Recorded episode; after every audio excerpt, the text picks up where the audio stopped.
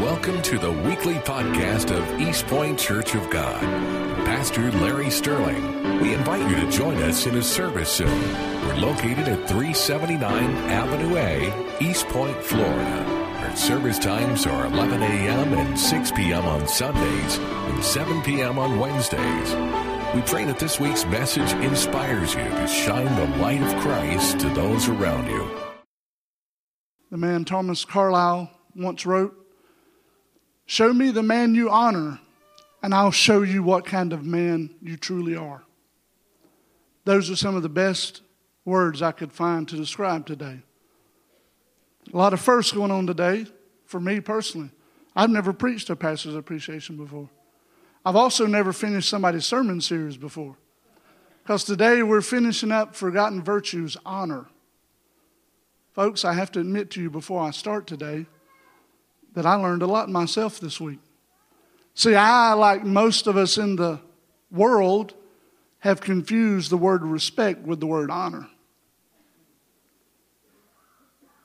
They are not the same. To honor someone biblically has nothing to do with the respect you have. Although I'll say, usually you'll only honor those you do respect. Let's get into it this morning. If you would, let's start in Romans chapter 12, verse 9 this morning. Actually, yeah. And if you would stand with me for the reading of the word this morning.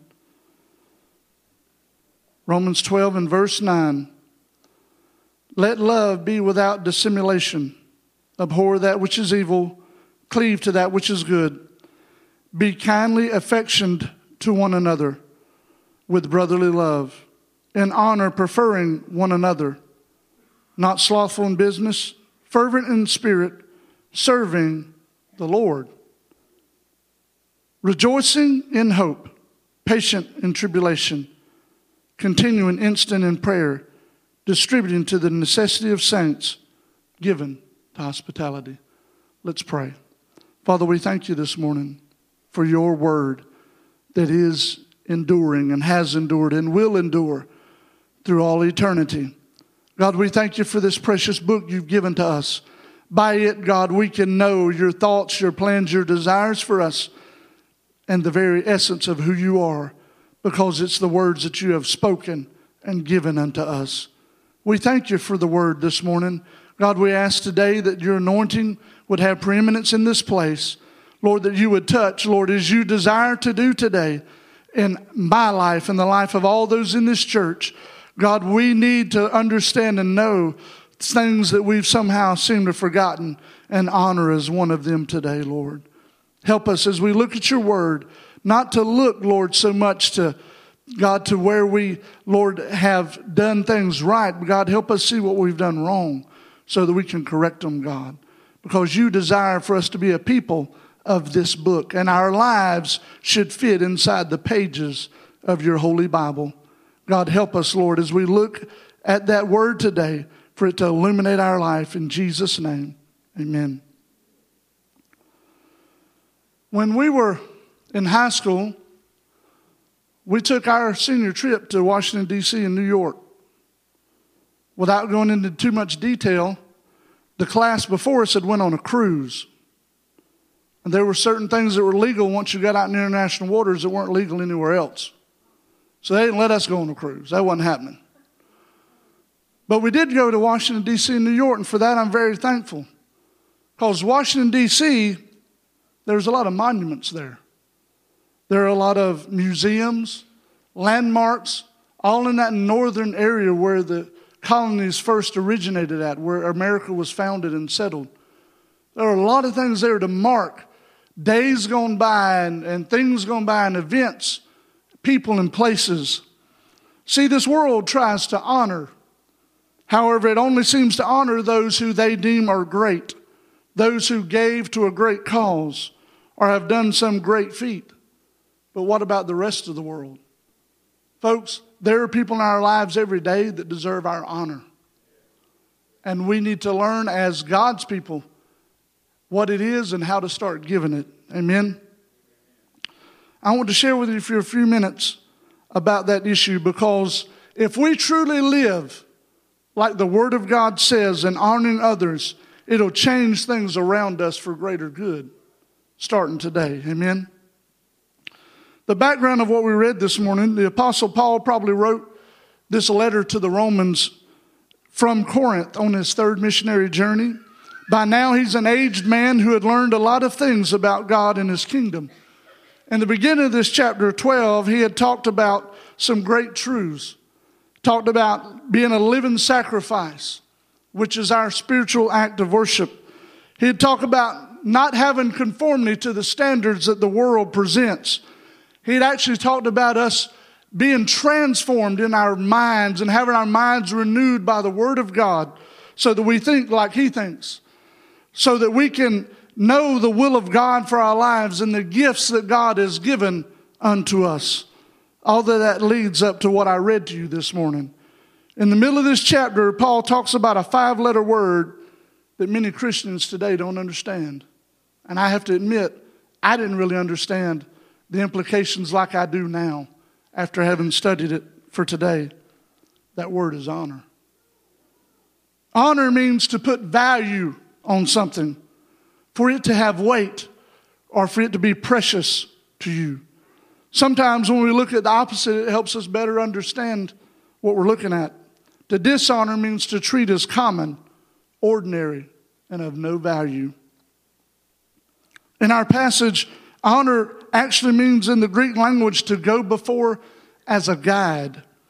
See, when I honor others in my relationships, honor will show me the places that I want to see in the relationship I have with that other person it'll guide me.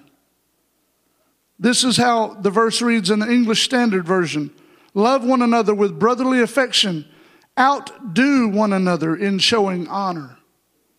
To outdo is to do with eagerness or to take the lead. As Christians, we're to outdo one another or take the lead in honoring others, putting value on them, considering them precious. Folks, this is kingdom living. This is how God's children are supposed to live. Honor is destroyed by me putting my needs, my wants, and my cares above others. The companion passage to this is in Philippians 2 and 3. It reads, Let nothing be done through selfish ambition or conceit, but in lowliness of mind, let each esteem others better than himself. Therefore, the way to honor is to put their needs, their wants, and their desires before mine. You know, it sounds a lot like the words of Jesus, doesn't it? He who seeks to be first shall be last. He who's last shall be first. Jim Elliot said, He is no fool who gives what he cannot keep to gain what he cannot lose. Folks, the way of the Christian the way of the Master, the one that is our Lord, is for us not to be first. If he would have been first, I submit to you today that he would not have went to Calvary. No. He chose rather to be the servant to us by doing the Father's will.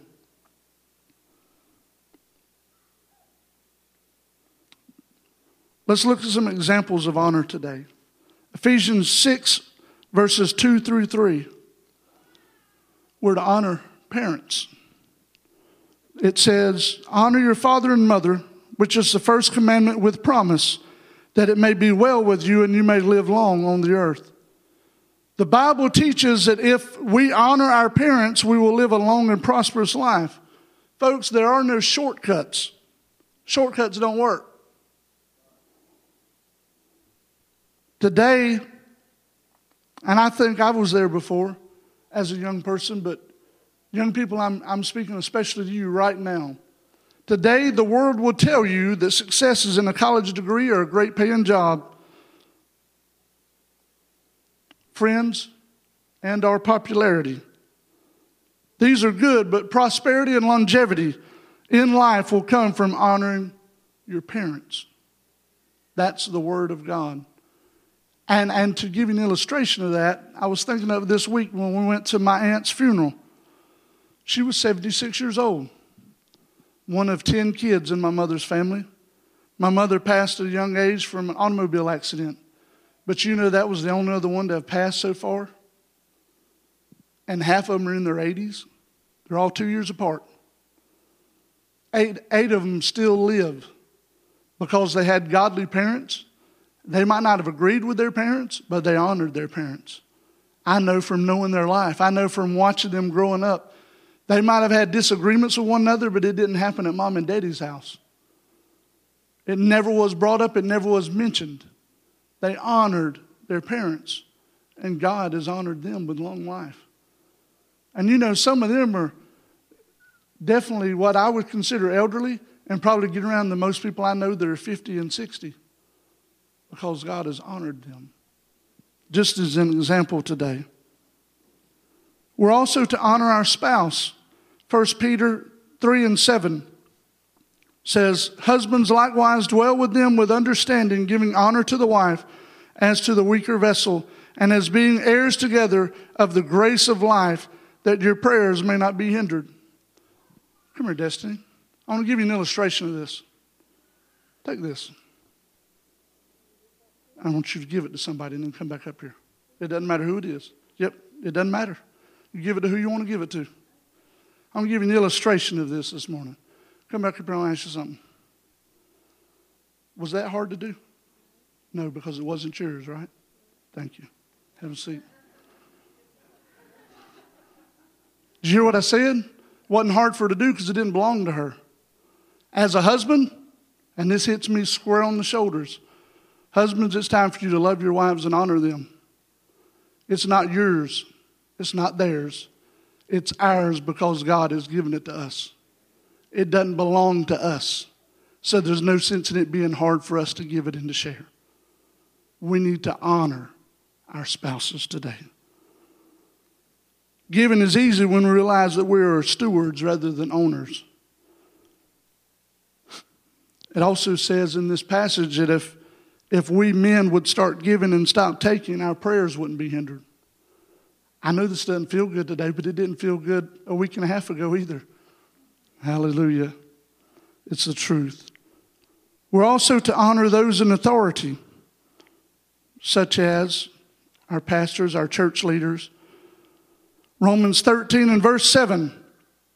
Render therefore to all their dues, tribute to whom tribute is due, custom to whom custom, fear to whom fear, honor to whom honor. Folks, this has to do with government, has to do with teachers. Anyone might be an authority over you, boss. Folks, you have to honor the position. We must be respectful and honor the position. Because you know why? You know what the rule is in the kingdom of God? If you want to be over something, you got to be able to be under. Don't ever expect to lead unless, unless you can follow. Because that's God's plan and God's design. He designed it that way, not you and I. Amen?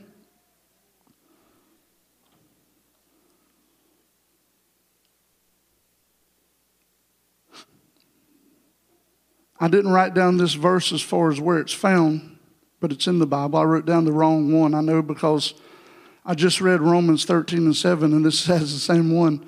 But the Bible says, Let the elders that rule be counted worthy of double honor, especially they who labor in the word and doctrine. See, folks, today, honor is something we give, respect is earned.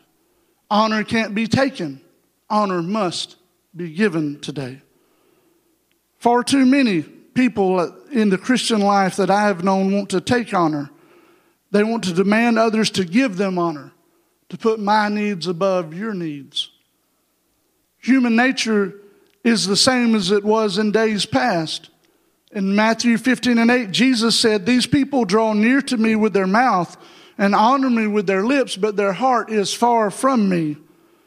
See, today, honor is shown in word and deed. Almost the same as James would talk about faith. He said, You show me your faith by your works, and I'll show you my faith with my works. I'm not just talking about faith, I'm living faith. What to do if I find I've not been honoring others as I should? make a change. Today is a good day. The Bible actually says today is the day of salvation. Because you know, biblically, you might have been saved in the past, but you're being saved today and you will be saved in that day when you arrive inside the kingdom. It's not a once time event, folks. God's with us today. Paul wrote to Timothy how to move from a vessel of dishonor to a vessel of honor. When he wrote and said, But in a great house there are not only vessels of gold and silver, but also of wood and clay, some for honor and some for dishonor. Therefore, anyone cleanses himself from the latter, he will be a vessel of honor, sanctified and useful for the master, prepared for every good work. Simply put, to honor others, I must separate myself from any form of dishonor. And I got to be honest with you today. When I started studying this, I said, Lord, I didn't know I was doing wrong that often. And I'll tell you why in a minute, and you'll get it. This week, you will get an opportunity to honor, treat as valuable, precious or you will dishonor, treat as common and ordinary. As we make the choice to honor, we're doing what we're doing is cleansing ourselves, therefore becoming more useful to the Master. When we honor God, we honor His people. You know why? Because His name is on them. See, when we were born again, my, my given name, last name is Jones. But if you will, my, my given last name could be Jehovah today. Because we were born into his family. And you know, the old saying, you can choose your friends, but you can't choose your family. But you know what? You can honor your family, you can honor them. Numbers 6 and 27 reads, and they shall put my name upon the children of Israel, and I will bless them. I'm getting to where we're trying to get to today. Romans 5 and 8. But God commendeth his love toward us, and that while we were yet sinners, Christ died for us. You know what that means? Jesus honored you before you ever came to him. He treated you as precious and valuable and something to be desired. He showed you honor by extending his hands on the cross, allowing men to pierce his hands and his feet and put thorns on his head and pierce his side with a spear. He showed you and I honor today, but not just you and I, the whole world. While we were yet sinners, Christ died. That's why honor is important, because he didn't just die for us, he died for the whole world. 2 Corinthians 5 and 14 reads, For the love of Christ constrains us, because we thus judge that if one died for all, then all were dead. The sin problem was taken care of at the cross, is basically what that verse is saying. God took care of it in His Son. One died, therefore we can all be considered dead. He made us worthy to receive the grace, the manifold grace of God today. Wow. Let me share with you a story. Then I have a couple of poems here. I'm almost done. It doesn't take me long. I haven't been preaching long enough to uh, know how to keep things going, but that's okay. I read of a woman when I was studying this who had moved to a small town. After being there a short time, she complained to her neighbor about the poor service she received at a local drugstore. She was hoping her new acquaintance would repeat her criticism to the store's owner. The next time the newcomer went to the drugstore, the druggist greeted her with a big smile, told her how happy he was to see her again, and said he hoped she liked their town. He also offered himself as a resource to the woman and her husband as they got settled in. Then he took care of her order quickly and efficiently. Later, the woman reported the incredible change to her friend. I suppose you told him how poor I thought the service was, she declared. Well, no, the neighbor said. In fact, and I hope you don't mind, I told him you were amazed at the way he had built up this small town drugstore and that you thought it was one of the best run drugstores you had ever seen. Now, there's a little bit of untruth there, but what the lady was doing was honoring this friend she had just met. She wasn't going to spread the, the bad feelings she had and everything that she felt, but she honored her friend, and when it come up, she told them how she wanted things to be. And by honor being given, that circumstance changed. It was completely different the second time around, was it not? Let me share with you a couple of poems. The gift. This pastor appreciation poem is based on Ephesians 4 18 through 13, which reads When Jesus ascended to the heights, he led a parade of captives and gave gifts to his people. He is the one who gave these gifts to the church, pastors, and teachers. Their responsibility is to equip God's people to do his work and to build up the church, the body of Christ. When Jesus celebrated his victory over sin and death, he chose to send gifts to set to those he set free. He could have, of course, chosen to give us anything knowledge, spiritual growth, protection from the evil one, or even comfort during trials. In the end, though, when Jesus celebrated his victory over sin and death, he chose to give us all of these things because, Pastor, he chose to give us you. One more I want to share, and you'll recognize it right away because it's taken straight from the Bible, just adapted a little bit. Our shepherd. The Lord gave us a shepherd. We're no longer in want. He helps us find God's green pastures. He leads us along still waters, and He is used by God to restore our souls. He guides us by straight pathways, bringing honor to God's name. When we walk through the valley of the shadow of death, we're not afraid because He walks with us. He's teaching and correcting, correction, comfort, and strengthen us. He helps us stand strong in the face of evil. He is the oil of healing and health in our souls.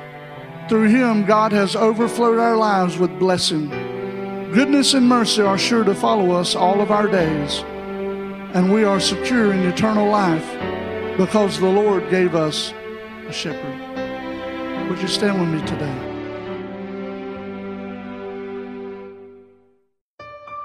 Thank you for listening to the weekly podcast of East Point Church of God and Pastor Larry Sterling. The Lord bless you and keep you. The Lord make his face shine upon you and be gracious to you. The Lord lift up his countenance upon you and give you peace.